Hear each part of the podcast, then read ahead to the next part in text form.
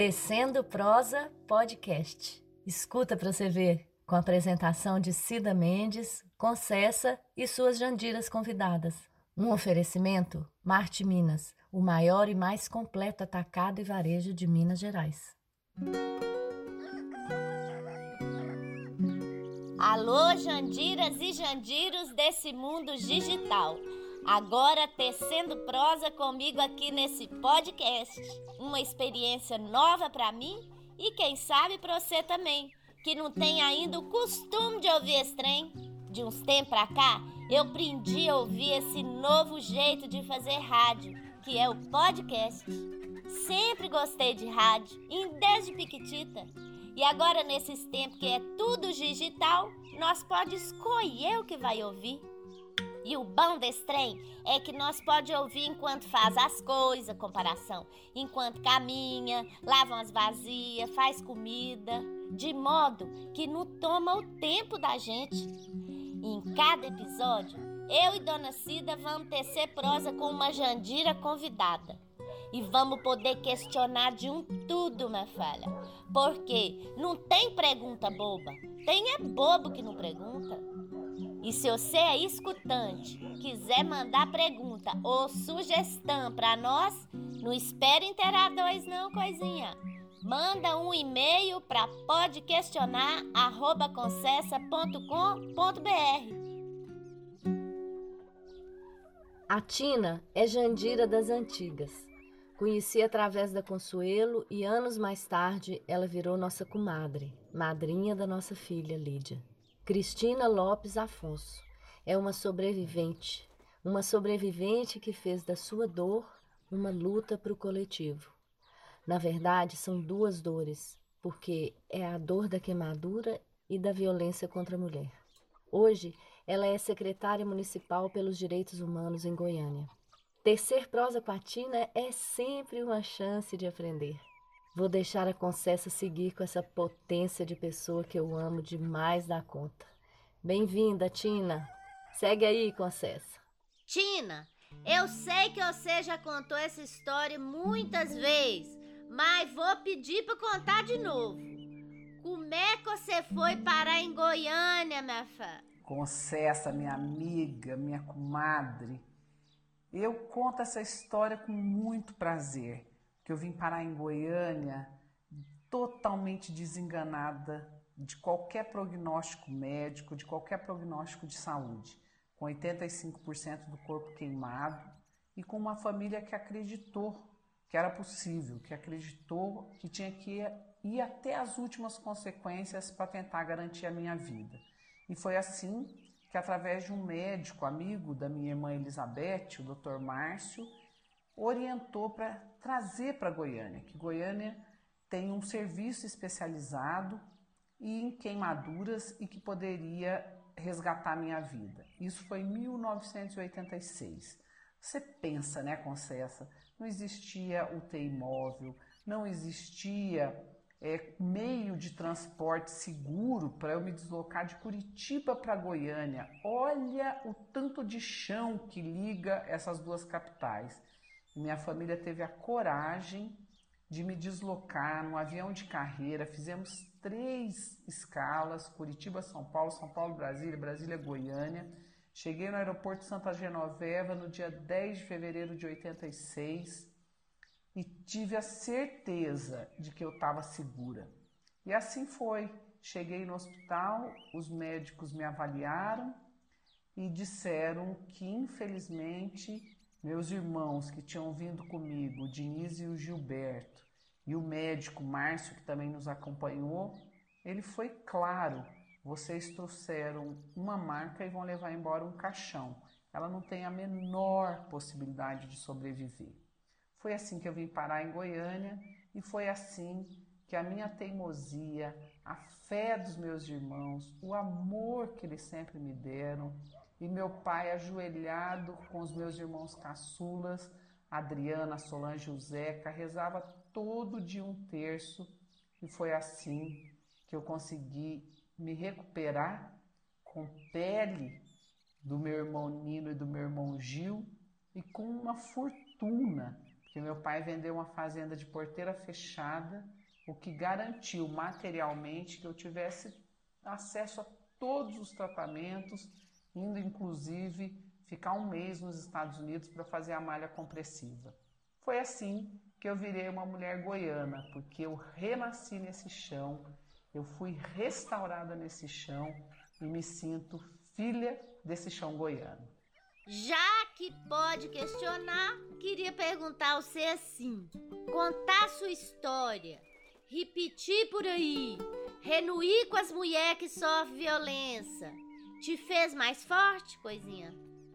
Eu tô questionando isso porque tem muita gente que fala assim: vão parar de falar nisso, gente, vão esquecer. Não é assim? Concessa, é exatamente assim. Muita gente acha que não falar daquela situação ela vai se resolver. E isso é um grande engano, é uma grande ilusão. Todas as situações, boas e ruins, belas e feias, todas elas precisam ser faladas, elas precisam ser propagadas. Eu preciso falar daquilo e para mim foi um tratamento, foi uma terapia. Eu repeti tanto a minha história em tantos tribunais, em tantos programas de rádio, de TV, em tanta entrevista jornalística, em tanto trabalho acadêmico, que ao me ouvir eu também consigo é, entender cada vez mais um pouquinho da história eu consigo me tratar. É uma forma de cura, é uma forma de libertação. E sem dúvida, no processo coletivo, esse é o caminho. Nós precisamos reunir, nós precisamos conversar, nós precisamos fazer com que mais e mais mulheres compreendam a dor da outra. Porque se eu tenho 85% do corpo queimado, é porque eu sou uma mulher. Isso jamais teria me acontecido se eu fosse um homem. Portanto, hoje é Cristina, amanhã pode ser Mara, Maria, Joaquina, Juliana, pode ser qualquer outro nome feminino, porque isso é um crime de gênero, não é um crime contra a vida, é um crime contra a vida da mulher e só porque ela é mulher. Então, tocar nesse assunto, tocar nessa ferida é a única forma que nós temos de tratar esse grande mal da nossa sociedade, que é essa violência desmedida praticada contra a mulher, pura e simplesmente porque os homens se sentem donos é, da mulher. E nós precisamos entender que nós somos donas de nós mesmas. No Brasil, a política manda no corpo da mulher, a religião manda no corpo da mulher, a mídia manda no corpo da mulher, menos ela. Ela é a única que não manda no seu próprio corpo. Então é hora de assumir o nosso corpo, assumir nossas emoções, assumir nossas dores, nossas maravilhas e seguir em frente. É assim que a gente vai conseguir encontrar a solução. E o que que você fala para uma mulher que chega no você e te conta que está sofrendo algum tipo de violência? Comparação. Eu falo para essa mulher: denuncie, Saia desse relacionamento. Você não nasceu para apanhar, você não nasceu para ser agredida, você não nasceu para ser humilhada, você nasceu para ser feliz, você nasceu para amar. Acredita em você, acredita no seu potencial, acredita na sua beleza. A melhora da estima e a autovalorização são fundamentais. Eu entendo que é difícil, eu entendo a preocupação das mulheres com o que a família vai pensar, com o que o padre, o pastor, o vizinho, o colega de trabalho. Mas nesse momento você tem que pensar o que você quer para você, o que você quer para sua vida. A vida concessa, ela pode ser curta, mas ela não precisa ser pequena, ela não precisa ser sofrida. E uma outra coisa que eu falo muito para muitas mulheres, ela diz: "Não, eu não vou denunciar que não vai acontecer nada com ele. Pode ser que ela tenha razão, pode ser que não aconteça, mas esse homem ele deixa de ser réu primário. Você começa a escrever o currículo desse homem agressor. E numa segunda agressão que ele cometer, porque ele vai cometer se ele não se tratar, se ele não buscar a cura, ele vai cometer outra agressão, aí ele já não é mais réu primário ele já não tem mais os benefícios da lei. Então é importante que a gente compreenda também que eu denunciando uma agressão que eu sofri, eu estou protegendo a outra mulher também. E para o homem violento? Pode questionar ele aqui. O que, é que você fala para ele? Para o homem violento, o meu recado é de amor, o meu recado é de solidariedade. A educação machista, ela é machista para os dois lados. O homem, ele é impedido de chorar, ele é impedido de mostrar suas emoções, ele é cobrado porque ele tem que ser o melhor, o mais forte, o mais viril. Isso tudo é uma bobagem. Nós somos humanos, todas as pessoas que pisam nesse chão têm carne e osso, têm emoção, têm sentimento. E é isso que o homem precisa entender. Qual é o seu lugar no mundo atual? Qual é o seu papel nesse mundo onde cada vez mais nós precisamos dessa emoção viva, verdadeira, do amor transformado em ato e não só em palavras, não só coisas da boca para fora, não só aquele amor que atenda à necessidade dele, mas sim que atenda à necessidade da outra pessoa e que sim construa uma família feliz, harmônica, uma família que viva em equilíbrio. Não é possível alguém achar que num lar onde tem violência, onde as atitudes grosseiras, as atitudes é, brutais são ingeridas com arroz e feijão, ninguém pode acreditar que nesse lar tem amor e tem harmonia. Então, homens, busquem o seu espaço no mundo, no planeta Terra, busquem a, o seu lugar, busquem a sua identidade. E eu quero deixar uma dica com Cessa. Tem um grupo no Instagram, arroba Coração de Homens. É um grupo que trata, através do diálogo, com condução de psicólogos, psiquiatras, que podem ajudar esses homens a se encontrarem, a encontrar dentro de si mesmo esse amor e essa solidariedade tão necessário para construir um mundo justo, humano, equilibrado e verdadeiro. Não deixem de buscar ajuda. Eu não acredito que pau que nasce torto morre torto. Todo pau pode consertar, toda pessoa tem conserto. Eu acredito nesse caminho da construção. Afinal, o importante não é o que fizeram de você, o importante é o que você vai fazer disso. O que você vai fazer do que fizeram de você? Fica a pergunta. Tina, você toda a vida foi uma pessoa assim do coletivo, encaixada nos movimentos. Foi essa natureza sua que te levou para política? Porque tem aquela história, né, coisinha? O povo faz uma lambança tão grande na política que deixa as pessoas com nojo de entrar. Mas é isso mesmo que eles querem. Que a gente fica com nojo, mode eles nadar de braçada sem ninguém para questionar. Por isso que eu acho você corajosa demais da conta, minha fã.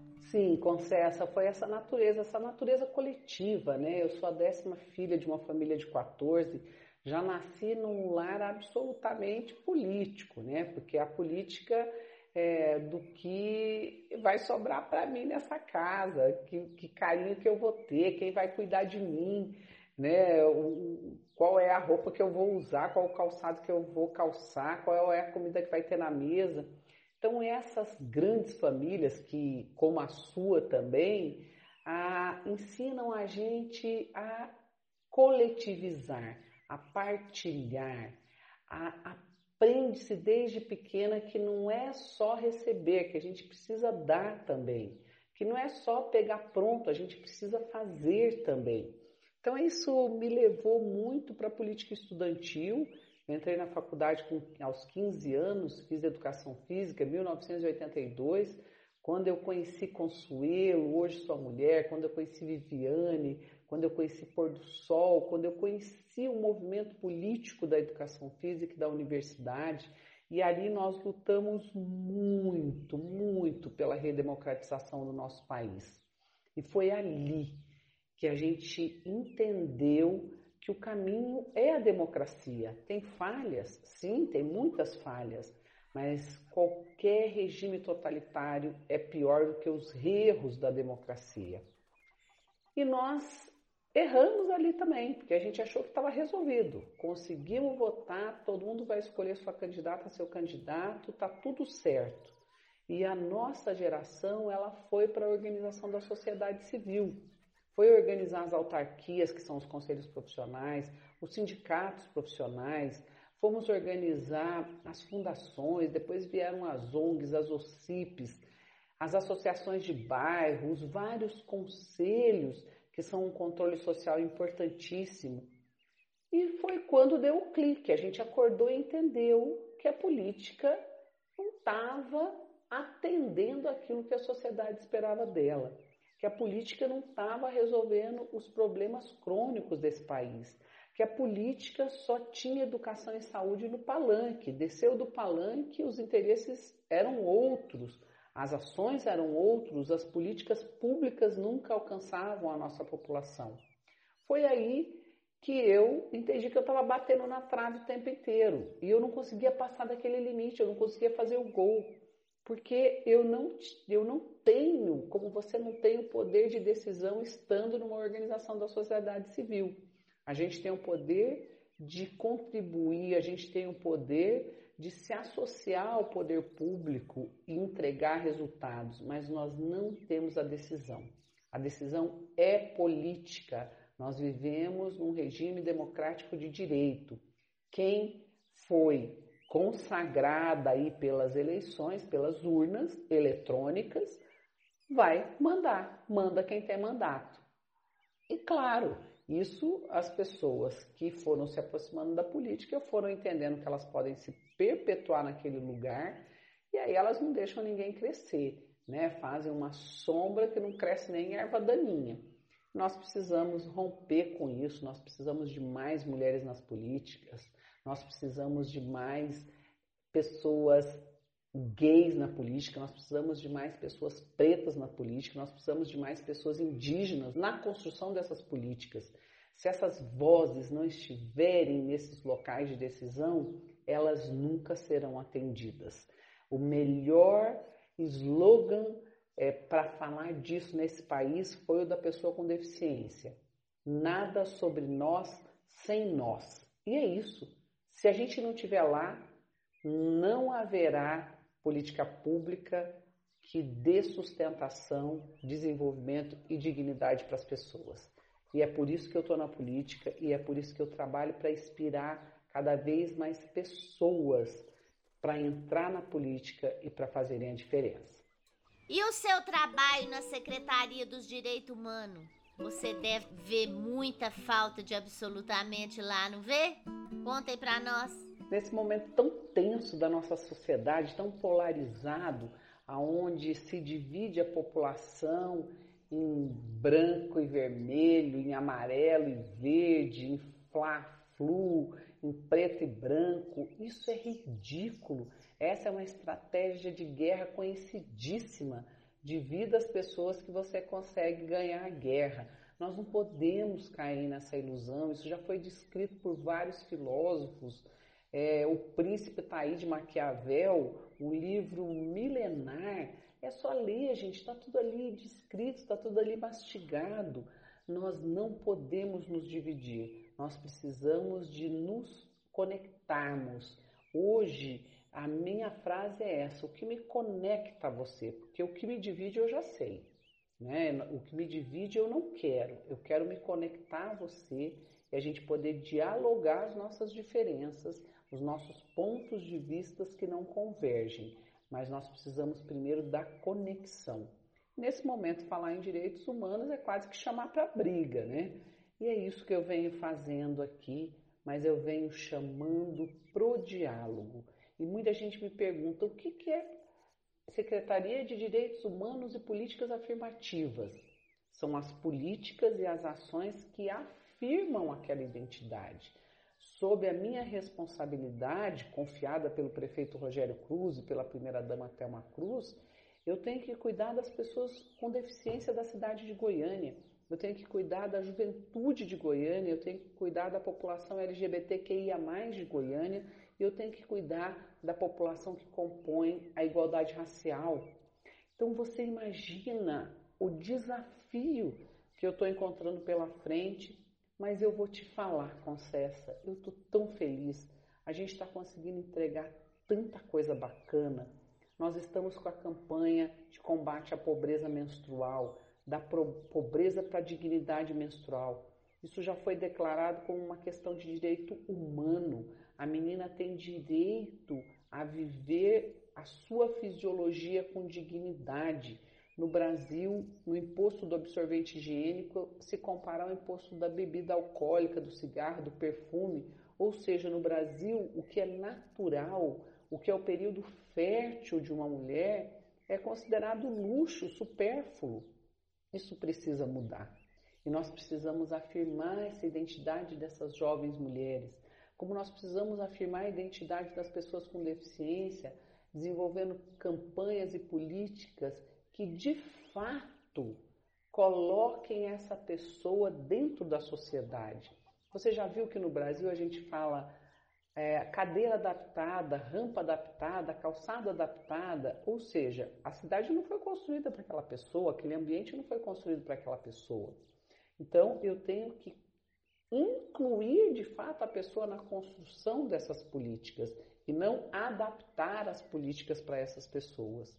Né? Assim como o desafio enorme na população LGBTQIA, nós estamos é, com mutirões de nome social a pessoa se identifica com aquele gênero. Isso não é uma escolha, isso não é uma opção, isso é uma orientação. Eu venho brincando, sabe, Concessa, com as pessoas, sabe aquela pinta de nascença que a pessoa diz: Ah, Fulano tem uma pinta de nascença. É assim a orientação, é de nascença. Vem com a gente, vem com o ser humano. Então nós precisamos desses diálogos para que as pessoas compreendam que a outra pessoa é um ser humano que tem direito de ser feliz, de exercer o seu direito à vida, de exercer o seu direito à felicidade plena.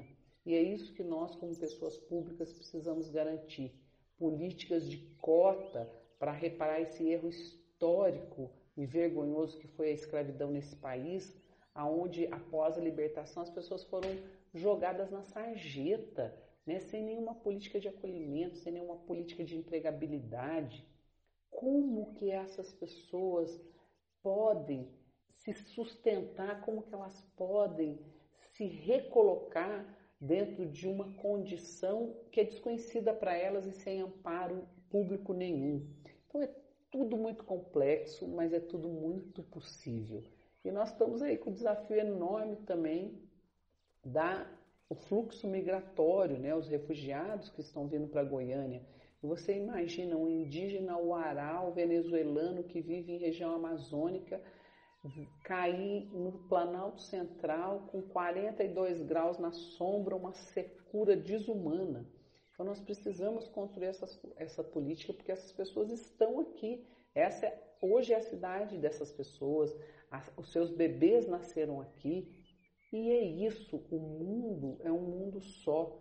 A raça é humana, sem fronteiras. Nós precisamos pensar na humanidade e não só no nosso mundinho, na nossa territorialidade, na nossa localidade. Nós precisamos pensar na outra pessoa como um ser humano pleno, como um ser humano digno, como um ser humano que precisa de todas as condições de políticas que afirmem a sua identidade. Tina, para acabar aqui com o nosso cruzeiro, nosso tempo acabando, quem te conhece, conhece sua alegria, sua risada. Eu sempre falo que a alegria é minha maior pirraça. Pelo jeito, você é bem pirracenta também, né, coisinha? pirracenta de gênio, de corpo, de alma e de emoção. Meu pai costumava dizer que eu era uma pessoa muito teimosa e minha mãe dizia que ela não queria nada de ruim para mim, só uma filha tinhosa igual eu era. Então eu sempre tive essa marca, que também é uma marca de nascença, é uma marca de identidade, é uma marca de gênio né, da minha característica. Eu busco a felicidade, confesso, eu busco o prazer, eu busco ser feliz. Eu me lembro na minha queimadura, imagina 85% do corpo queimado, corpo em carne viva, careca, pesando 36 quilos. E era aí o ano de 1986 e uma música que fazia muito sucesso do Ivan Lins.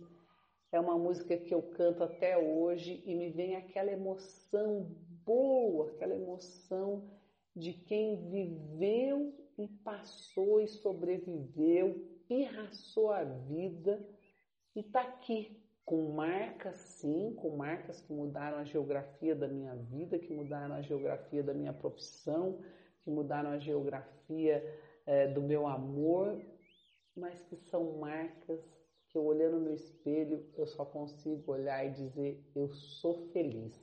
E é essa música que sempre me faz sorrir. Eu sou ultra desafinada, você sabe disso, mas vou cantar um trechinho para você, confesso. Quero sua risada mais gostosa, esse seu jeito de achar que a vida pode ser maravilhosa. É isso, Concessa.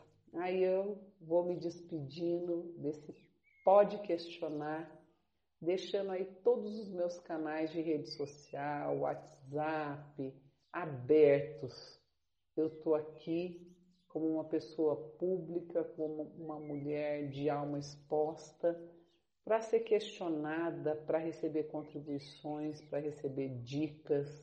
Afinal de contas, todos os dias é um dia de aprendizado. E fica aí essa lembrança boa, gostosa, que era o radinho naquela época, né, o rádio relógio, o radinho ao lado da minha cama e toda vez que começava essa música eu gritava para o meu irmão: aumenta, aumenta o rádio, aumenta o volume. E é nisso que eu acredito, na alegria e na risada mais gostosa. Foi um prazer estar com você, Concessa, e com toda essa audiência incrível que você tem. Beijo, minha amiga, beijo, minha comadre, sucesso sempre. Ô, Tina, eu que agradeço, coisinha. Tantas palavras, tanta sabedoria, tanto exemplo bom para Jandira, tudo que tá ouvindo e tecendo essa prosa aqui conosco. Que você continua, viu, coisinha? Com essa alegria sua e com essa risada mais gostosa que você tem e com esse jeito de achar que a vida pode ser maravilhosa, viu, coisinha? Obrigada, um beijo pra você. Amo você demais da conta. Obrigada a vocês que chegaram até aqui comigo e as mulheres que realizam este trabalho pelo nosso canal Tecendo Prosa. Produção de Consuelo Lhoa, assessoria técnica de Mara Régia, marketing e design de Lara Moreira, a trilha original é da Zélia Fonseca, mídia social de Lídia Mendes, a sonoplastia e edição de Júlia Fonseca. Roteiro e apresentação, eu, Cida Mendes. Continuamos juntas nas nossas redes Tecendo Prosa no YouTube, Casa de Concessa Oficial no Instagram e Casa de Concessa no Facebook. Até o próximo!